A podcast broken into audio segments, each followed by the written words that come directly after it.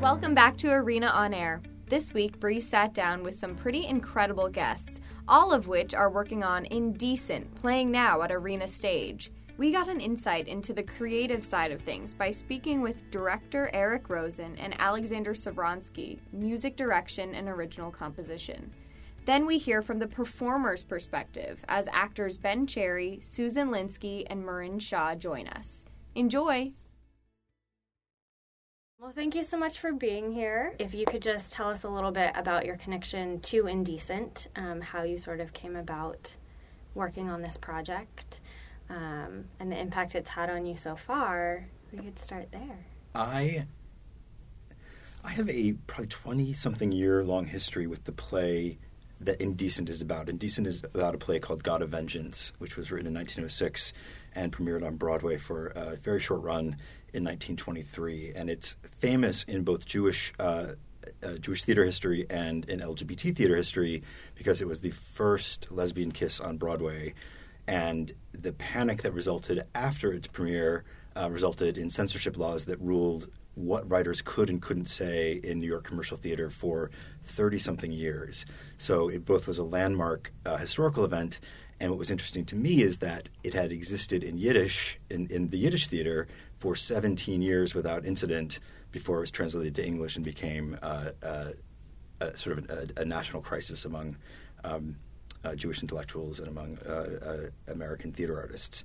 Um, I was aware of this play from way back in school and knew that uh, Paula Vogel, the playwright, and Rebecca Taichman, the original director, had been developing it for this. This had been commissioned in developing this particular play. So I've known about it for years, um, but hadn't read it or didn't hadn't seen it until I saw it on Broadway two summer before last, and uh, it felt to me as though I was born to work on this project, that all the things I'm interested in and passionate about in terms of the theater itself, how the theater works, what the theater does, what it means, the history of, of Jewish life of the last century, and the history of LGBT lives of the last century are, uh, you could trace a line to, through everything I've ever done and touch one of those objects. Um, so it's been really important to me to, to, uh, to both do it and to, and to make it great. Do you have any insights, ideas, or I guess theories on why, when it was produced in Europe in Yiddish, there didn't seem to be any problems, but then when it came to the United States, um, you mentioned it wasn't just non Jewish intellectuals, it was Jewish intellectuals.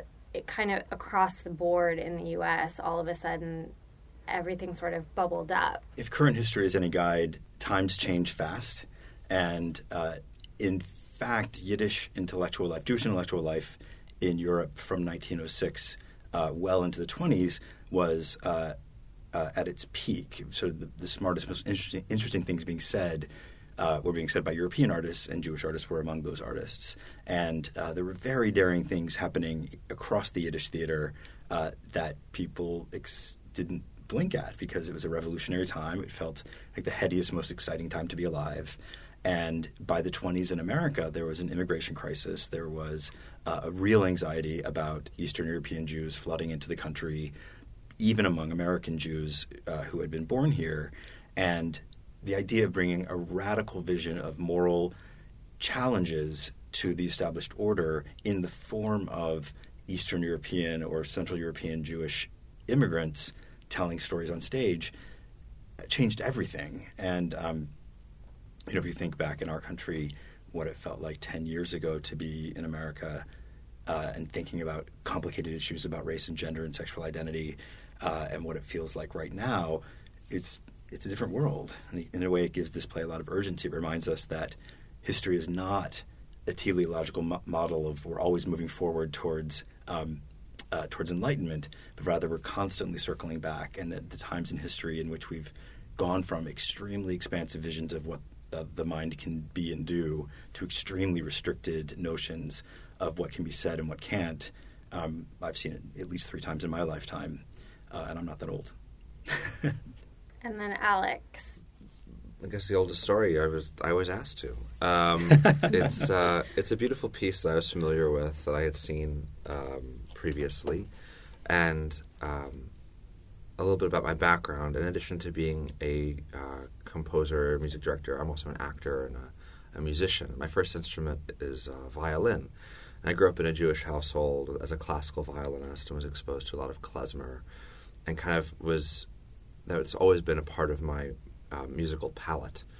But I've never had a production that afforded me the opportunity to write such and to be able to delve into such a, a, a, a deep pool of that type of music. So um, when the chance came, I was very excited to do so.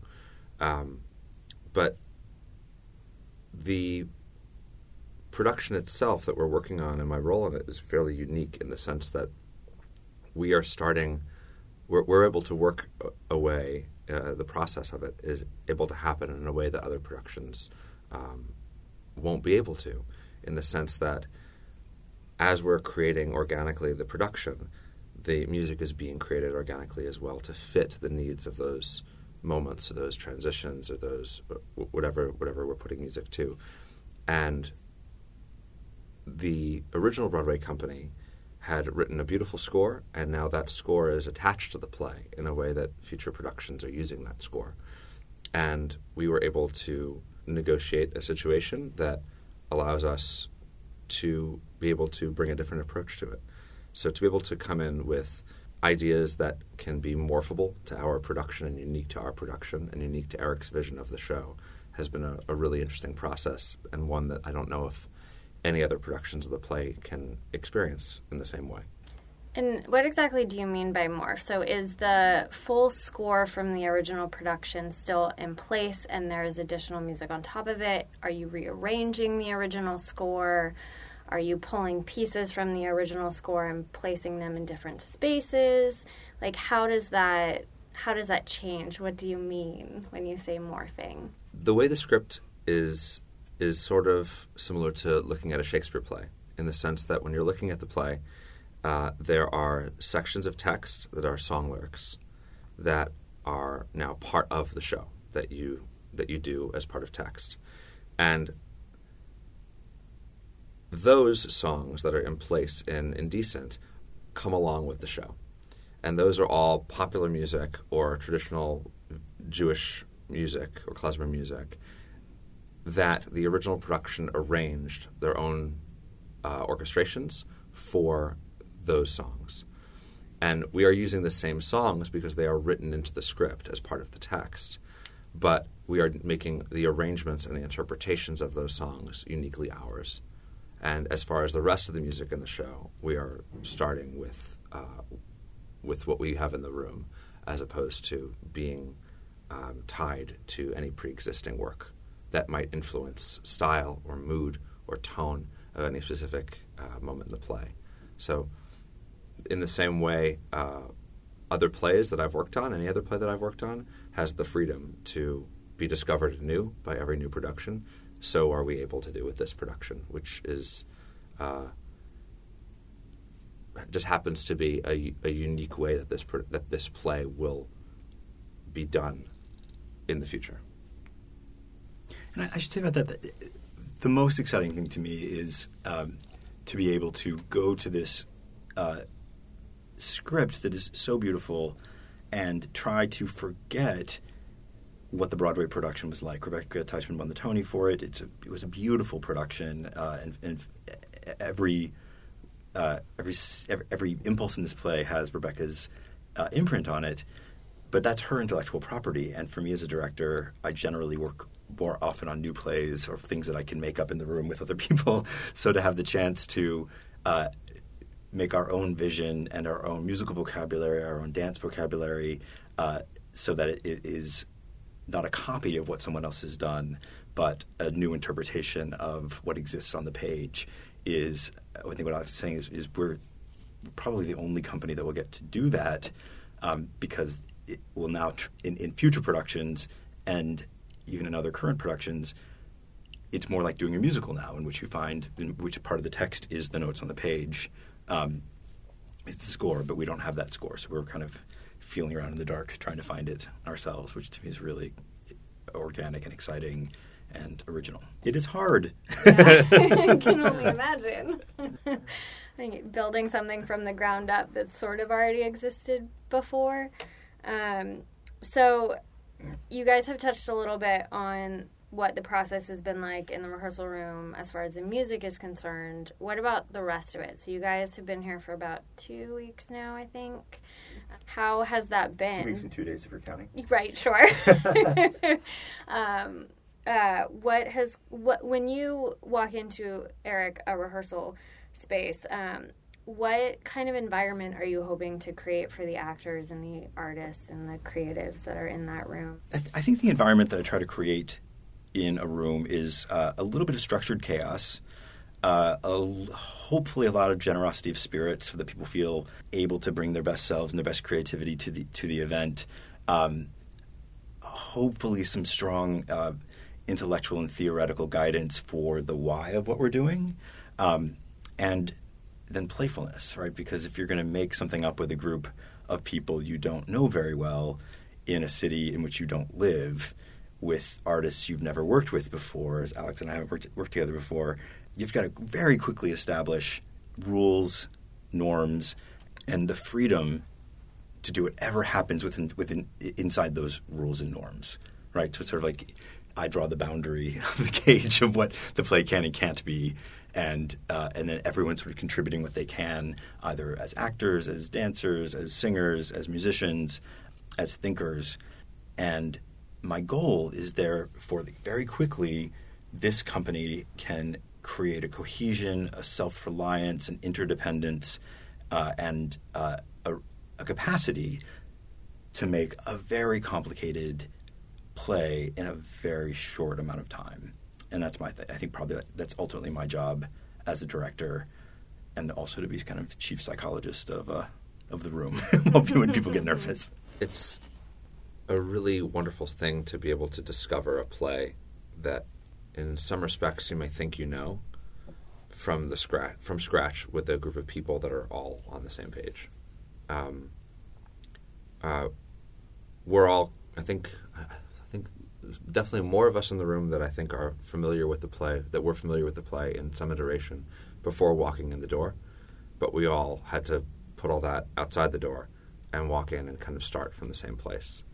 And that's been I think a really lovely thing to do, and it's something that I've I do frequently with a lot of classical work, but more rarely get a chance to do with contemporary work, um, and I think that's been like a really fun combination of the two.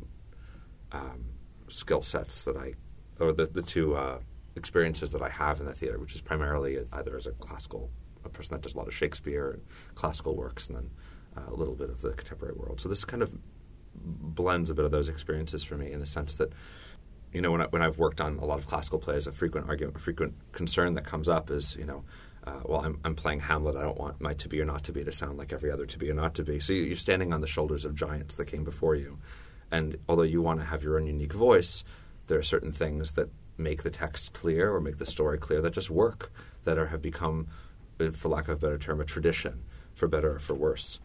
And sometimes our job as theater artists becomes not only to create anew from the page, but also to build on the shoulders of what's come before us. And this play has very little history.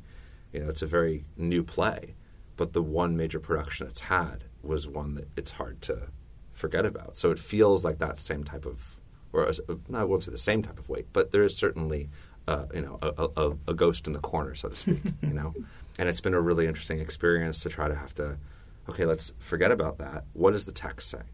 And that's just something that I think that all artists that are interested in creating good work, you know, your touchstone becomes the text. And luckily, with this play, we have a really strong text. And although, as Eric said, her, her fingerprints are on the are, Rebecca's fingerprints are on the the, the, the play itself, of course, because it's her work and it was created uh, in, in this beautiful way. But the script itself is actually fairly open to interpretation. There's not a tremendous amount of extra stuff that would influence a director's vision or limit what they can do. So there's a lot of a lot more openness and a lot more freedom than I think audiences might expect. And musically speaking, the music exists to support not only the the play itself but also the players in the play because the whole construct of the play is that the we're presenting this whole evening this whole story is being presented by this troupe as it's called in the in the cast list, the dead troupe. And as part of that troupe are all the actors, the stage manager, and these musicians. So it's not um, just happens to have a live band on stage. Musicians are part of this storytelling as an active participant, not just as a passive uh, contributor. So that's been an interesting uh, line to, to, to balance on because, on one hand, you need really competent professional musicians, and on the other hand, you need really competent professional actors, mm-hmm. and you need to, people to be able to straddle those two worlds uh, and also create organically as we're making the music in the moment and kind of working off each other and saying, oh, I'm going to take the lead on this moment, you follow me. Or you take the lead on this moment and I'll follow you. As Eric and I kind of trade back and forth um, that, that kind of leadership role on the various moments in the play, the rest of the cast and the rest of the team is kind of following along as we shift. And it's been really um, a really beautiful experience to be able to find when am I listening and when am I when am I leading, you know? It's interesting to me that this play is about Jewish cultural life of the 20th century and also about the history of the representation of, of sexuality, particularly homosexuality, in the theater in, in the first half of the 20th century. And, um, and what is at its heart, and what I think, why, why I think God of Vengeance was so important historically and why it endures, is there's this one scene in which two girls, uh, an older woman and a younger woman, are falling in love and they go into the rain and they and they dance in the rain in their underclothes, and uh, and it's the most poignant and beautiful scene in God of Vengeance, and it is the thing that's at stake in the play is uh, uh, is the kind of imprint of this one theatrical image, and I love that it is actually true in theater history that that one scene, that that one impulse, has endured for now 117 years. Um, and that it, and that that impulse is in its at, at its heart striking at what sexual identity means on stage, what love means on stage, what bodies in the st- in a state of pleasure mean on stage, um, and uh, and what Jewish bodies that are not heterosexual having pleasure on stage, what that all means in this one 15 second event uh, is to me a testament to the urgency and need for theater as an art form that every now and then we latch onto a single image the family standing around the grave uh, mm-hmm. in, in, Death of a Salesman, uh, uh, the uh, Medea's Rise um, at, the, at the end of Medea. Certain images that are so potent for different reasons that they cut through time and space and, and live with us forever. Um, and I what I love most about Indecent is that that's a lesbian thing, right? That that's yeah. a lesbian playwright creating a lesbian image that is based in real history and that captures and, and saves a history that otherwise would be hidden and destroyed. And um, and that to me is part of the moral urgency of doing theater, especially right now, is to rescue those images and to remind ourselves that we're not the first people to ever feel this way. We're not the first uh, people to uh, uh, have sexual freedom. We're not the first people to live openly, or, to live our lives openly as uh, as uh, as pe- uh, as queer people. Um, but that has we've been through many cycles in in our in our culture in which we've been free and not free. And it's also a bit of a warning, I think. You know, I'm, I'm married and have a baby, and we think you know that that uh, you know that history won't touch us. Just the other day, I was looking through some papers. We I just uh, left Kansas City rep as the artistic director, moved to New York, and was looking at our, our mortgage that we sold our house. And the notary had, when we signed our mortgage, uh, had crossed out married. Uh, we, we were married in 2012. We bought our house in 2013. The notary had gone back and crossed out married and wrote uh, uh t- uh, two single persons next to our names because in Missouri it wasn't legal in 2013 for two men to be a married couple owning property. And if she hadn't written that, our mortgage wouldn't have been valid. And to me, it was just this. Yeah. When it happened in 2013, I didn't think about it, but now I think I believe that my marriage rights are inviolable. And five years ago, they were violated. Yeah. By the state, and that's that's to me was a, a sort of a shaking wake up call that reminding ourselves that sexual identity and that sexual expression is historical and goes back centuries and not just minutes and not just weeks and not just a few years. Uh, gives us property to stand on as we make moral claims about our own right to self determination and right to self expression. It seems like, you know, that moment between the two women is such a, you know, you're out in the rain, you're kissing the person that you love in the rain.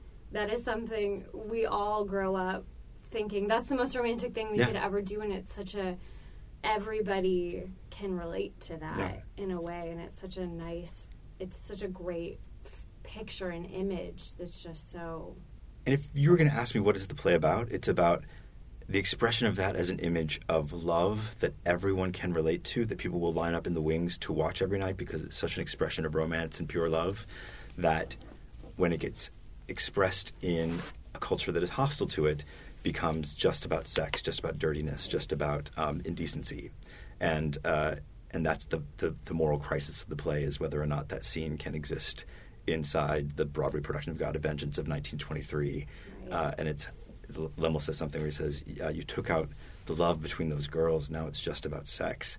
Uh, I love that line because it's um, it's nothing to do about their sexuality. it's everything to do about what it means uh, uh, to have the right to to love and express that love. There's another line where a woman says, "I'll never have the chance uh, on stage again to tell the woman that I love that I love her on stage." Uh, and that one always pops out at me because I think Paul is saying that there are almost, almost no chances for a lesbian actress to perform her real sexual identity as a character in a play on stage, and to think that that was actually true and possible between 1906 and 1923, and then was impossible from 1923 uh, well into the 60s, is um, pretty. It's, it's scary.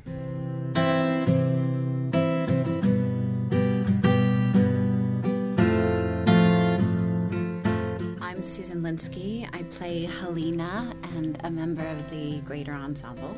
I'm Marin Shaw, and I play uh, Nellie Friedman. I'm one of the actor musicians. My name is Ben Cherry. I play Lemml. So I'm curious, were the three of you familiar with the piece Indecent before? I know you were, Ben, um, but before you started working on it for this production, um, had you seen it? Had you read it? Was this brand, brand new work for you or not? I had seen it in New York on Broadway, um, and I loved it. And I sat there and said, I'm going to be in that show. so, yes, I was familiar with it, and then I've read it, obviously, multiple times.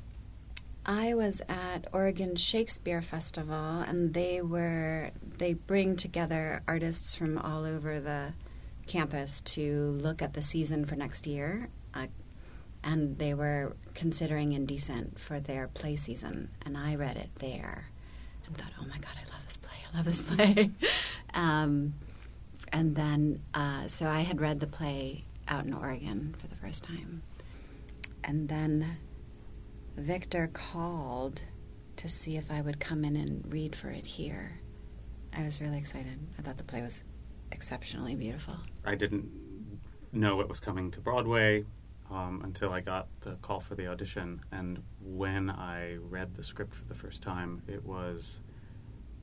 I, I knew by how difficult it was to read because it is a difficult play to read because of the uh, projections and all the explanations and the, the different languages. Um, it, it was like a puzzle that that I wanted to figure out. It was a, a, very eye opening experience, and I knew I wanted it so badly. and so I worked my butt off. Because I, I auditioned to understudy all of the men um, on Broadway, and they gave me uh, like two scenes of almost each track of each track. So it was a, a stack of sides. It was a, a lot, and they put you through the. They put me through the ringer. I went in three times, um, and we did every single one of the sides multiple times. But I love the piece so very, very much. Paula Vogel is my hero. Um, so we just came from the designer run. Um, can you talk a little bit more about? You're saying reading it is a is a little can be a little complicated, a little confusing because of all those pieces. Can you talk a little bit more about how because Eric was essentially calling out titles, which I assume might be projected onto walls, and how how that aspect sort of weaves its way through the story and how it enhances the story. Well, besides uh, lighting and costumes, which is a given um, that they exist in a theater piece, um, there are two more characters in this piece, and one is the music, and two is the uh, the on the back wall. We get the um, projections of time, place, and sometimes who characters are and what they're doing. Um, it has its own language, uh, which she did does beautifully. Paula Vogel wrote them beautifully. Um, they help the audience to know what country we're in, uh, what character, because people play over. There are over forty characters that the ensemble plays in this piece. Um, so it, it kind of becomes a guide for them a little bit through the uh, complicated nature of the storytelling. And she also helps the audience understand what language is being spoken. Because when you're speaking your home language, you don't have an accent. And so sometimes you're speaking in German, or sometimes you're speaking in Yiddish, or sometimes you're speaking in English, but maybe that's not your first language, so then you have a dialect. And so she's also guiding the audience in terms of um, the language. Yeah, and I think that's that's something working with Alexander, who I know you spoke to about that he's been trying to do with the music as well, is kind of like follow that roadmap of how the play moves from um, Europe um, to America and how that. Um, how that is uh, represented in the music that we're playing. So we kind of go from like traditional klezmer music, and then we throw in there's bits that get more like American jazzy and American musical theater. Um, uh, and finding that like through line through all of that, um, which has been fun to kind of make in the room with him. The dialects that you guys speak throughout the production, I found really, really interesting, especially because it seems like Lemml constantly has an accent. Like, you never speak in the American English that we hear to represent when people are in their comfortable language space. Correct. Um, so Lemml is. Do, do you have any insights into? I mean, I mean, obviously he is the the ultimate person displaced from where he's from. I assume is the base for that. But is there maybe another layer to why that is? Paula um, wanted him to be accented through the entire piece because he is always the outsider. Even when he's with his own people, he is from the shtetl. They are are more progressive people. They are, you know, still in a quiet city, but you know, citified, and he's a country bumpkin in a way. Um, and she, I remember her uh, saying that what she wanted was to always feel like he was other. He was other than the people around him. I love that we we sort of see the show through this this uh, person who maybe is looked down upon by other characters because of the way he speaks and because he's not modern and doesn't understand things that they do. I think he has a pure, pure heart, and that's why she placed that trust in him. Why Paula placed the trust of of holding the the heart of the the love of the god of vengeance in him in that character, and I think the accent just is adds to that magic. How do you sort of come to that as an actor and a musician? The idea that the music adds an additional dimension to the production, but having the musicians as characters in an, in their own right on stage with the rest of the cast. Right. Well, I think it's like kind of represents like a uh, more like what theater was it at that time too. Than um, even today, there's. Well, I think that there's become like when in traditional uh, American musical theater, there's this separation between like the actors and the singers, and then like the musicians in the pit. And now we're kind of coming back around to that where we have like actor musicians with um, you know shows like Once and things like that. Um, but I think that's actually kind of reverting back to the way it was originally, where like the music was made to with as the play was being written as well. Um, so it was more of like a collaboration. So that's kind of like starting from scratch with um, most of the music in this show too. That's what we're doing again. Um, so yeah, I mean, we're actors first, and then we embody these characters that are also musicians, and then we're also musicians. Um, so it's layered, but it's kind of also all there in one person to begin with. Susan, can you talk a little bit about the role and what it means to be telling this particular story on stage? I feel incredibly just moved by the relationship and the example, like a lighthouse, is one of the lines from the show. Like these two girls, like a lighthouse. That is a beacon I will remember. And for me, love is love is love.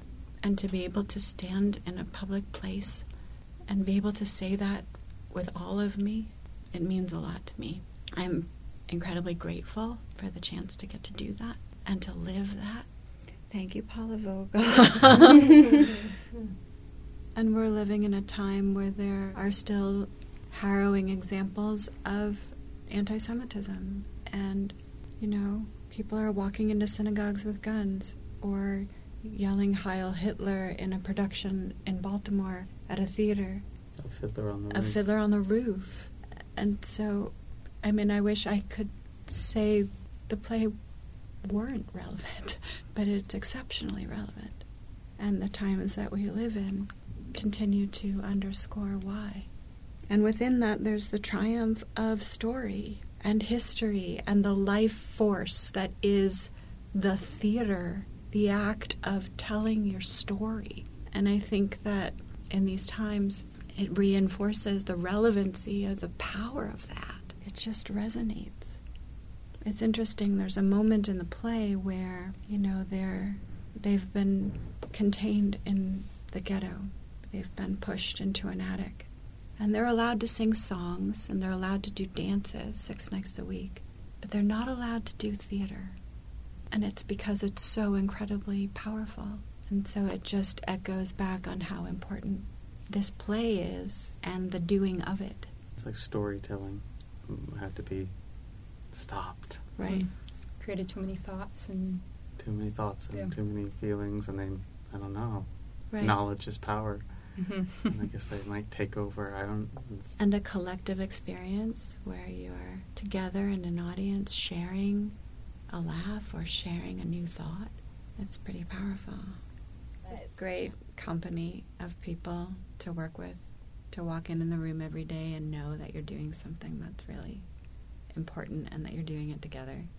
yeah, and I also want to say it's also there's lots of laughs. Thank you for tuning in to this episode of Arena on Air featuring artists from Indecent. We hope you make it out to see Indecent at Arena Stage. It's running here until December 30th.